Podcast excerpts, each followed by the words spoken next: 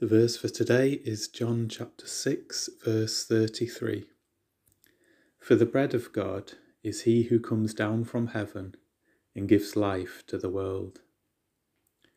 When I read this verse, or when I read it, I couldn't help but think of William Williams Pantycelyn's rousing Welsh hymn, Guide me, O thou great Jehovah, and the lines, Bread of heaven, bread of heaven, feed me till I want no more, feed me till I want no more.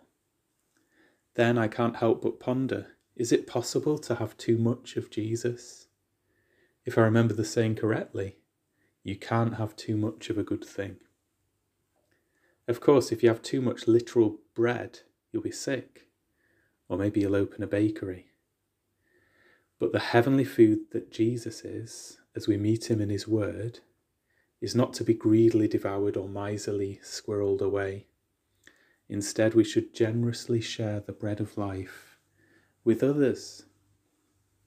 When we eat bread, of course, we get hungry again. But when we feed upon Christ and His Word, we are spiritually satisfied.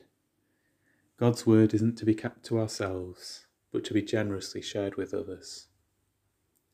Here's a boy with his pat lunch. Pretty unassuming, really. But Jesus can do a miracle with that. We might feel similarly insignificant. Are we willing to be utilized in the King's bakery?